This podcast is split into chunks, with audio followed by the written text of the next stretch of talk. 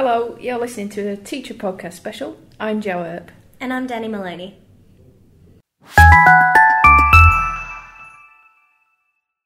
This time last year, uh, thinking back, we went live in May at the EPIC conference in Melbourne. Since then, we've spoken to some interesting people in the education sector for our podcast, haven't we? Definitely educators from all around the world. So, to celebrate our first birthday, we thought it'd be nice to take a look back on some of our favourite podcast interviews from the last 12 months. Yeah, there were definitely so many to choose from. I know, uh, it was quite tough to narrow down, but um, I think we've got a good selection coming up. So, first, let's take a look at the very first podcast series we ran. Listeners who have been with us from the very beginning, so from May last year, will be aware of the research files. But for those who may be unaware, could you maybe explain the background to the series? So, the idea of the research files is really to give people an overview of current research out there in the education sector. Um, so, each month we speak to researchers, they give us a snapshot of the findings and the implications for teachers, principals, people working on the ground.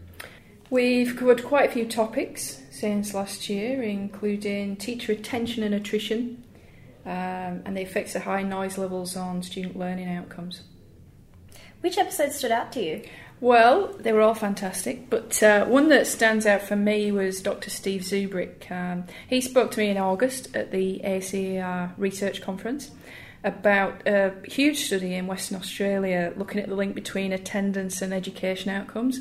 Here's what I had to say about one of the major findings.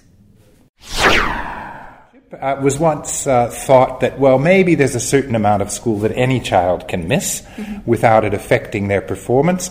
Uh, but the story is a lot easier to tell than that. It's not a threshold effect, it's called a dose response effect, so that each day a child misses school uh, has a slight impact uh, on their NAPLAN performance. Now, the thing that's really important about that is that, in fact, those effects accumulate over time, so that we were able to observe that absences that occurred uh, two or three years prior to their NAPLAN results were still detect- detectable in the NAPLAN uh, results that the child uh, set in that particular year. Um, then there was the time where Julian Fraillon, from right here at the Australian Council for Educational Research, uh, told us about the first international comparative study assessing the extent to which students know about, understand, and can use ICT. Here he is explaining why buying more technology is not always the answer for schools. There's also evidence in ICILS that just providing more technology is not always the solution. It seems as though there's a minimal threshold, and once that minimal threshold of access to ICT and the internet has been met, the challenge uh, in developing computer, computer and information literacy comes down to providing coherent and considered learning programs rather than necessarily just providing more technology for students. I think my favourite was actually episode 9, which only came out last month. Um, it was when Professor Peter Barrett spoke to us, direct from the UK, about the results of his three year study that looked at the connection between physical classroom design in primary schools and academic achievement. It was really practical. And also, we came across classrooms where daylight wasn't being valued, if you like. Um, just natural daylighting is, is very good for us in health terms. And um, in some classrooms, there were a lot of displays on the windows. There were there was furniture up against the windows, and the opportunity to have that natural daylight was being was being lost. So those sort of things are important and do have an impact. The third area was level of stimulation, and here there's been a big debate about should classrooms be calm so you can concentrate, should they be um, visually complex so they're exciting, and what we found is shouldn't be chaotic, shouldn't be boring, um, should be somewhere in the middle, and that gives sufficient stimulation for learning without actually being distracting or confusing. One of the other podcast series we've run has been on teaching methods, and uh, experts there gave us a rundown on what was involved with different methods of instruction and the benefits. I think my favourite was the very first in the series, which was actually with John Fleming. He's an advocate for the explicit instruction teaching model, so here's what he had to say.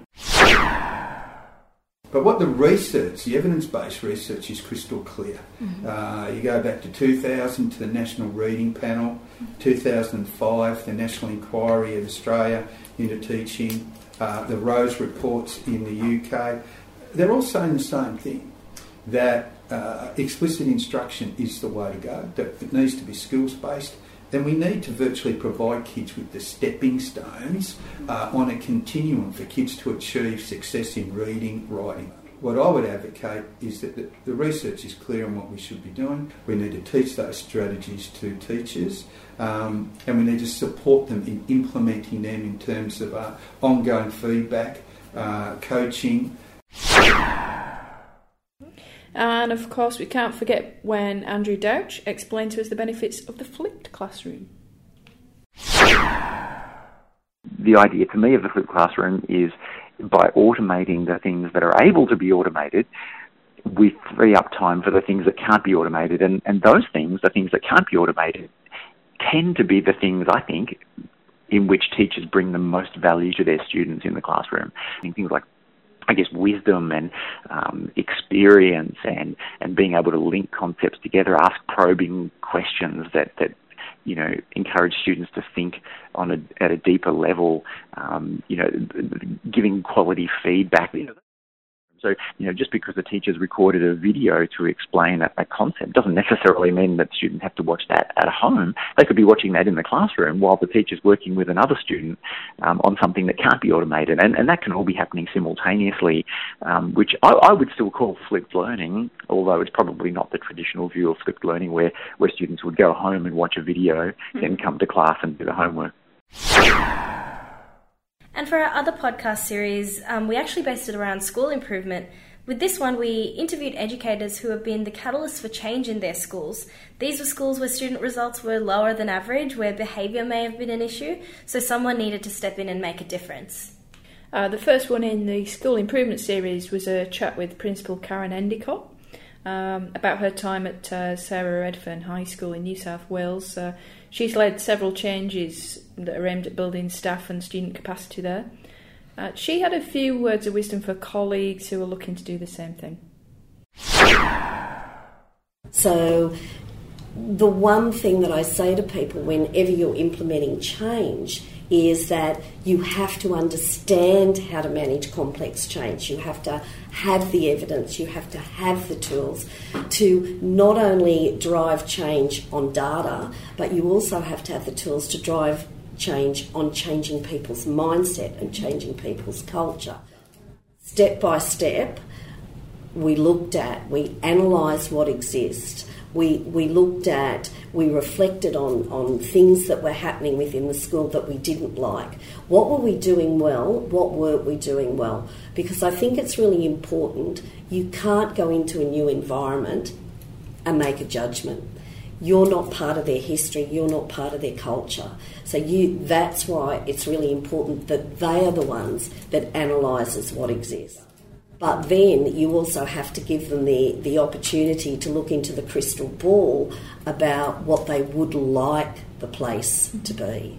And then people start to see, well, maybe we can do this. Then in November last year, Principal Ray Boyd from Western Australia uh, elaborated on school improvement journey at West Beechboro Primary School in Perth. Again, one of my highlights of the last 12 months. One of the things that made an impact for their school was implementing a culture of observation and reflection. Initially, we got teachers into the pro, into the um, process of having another staff member actually watch them, watch them teach, uh, and it wasn't for the teacher to critique what they were seeing. It was actually for the teacher who was observing to reflect on their own practices.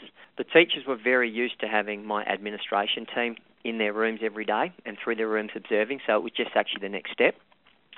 What we then did was, I say we, my, my associate principal Gail Higgins then took um, the teaching performance standards uh, from AITSL, looked at all those, and then go, okay, how can our teachers demonstrate these within the context of West Beechboro Primary School? Right. All right, which was really critical. We didn't want them jumping between to- two documents, so we've created a, a school document. And within that, there's key things that we will observe when we go into a classroom for a formal observation. So it's been a very busy year, hasn't it?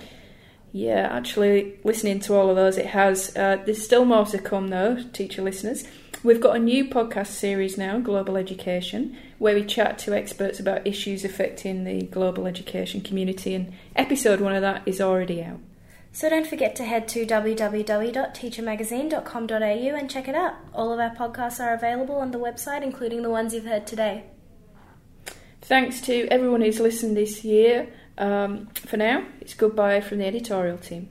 Be sure to get in touch if you have any potential story ideas. We're always keen to hear from our listeners.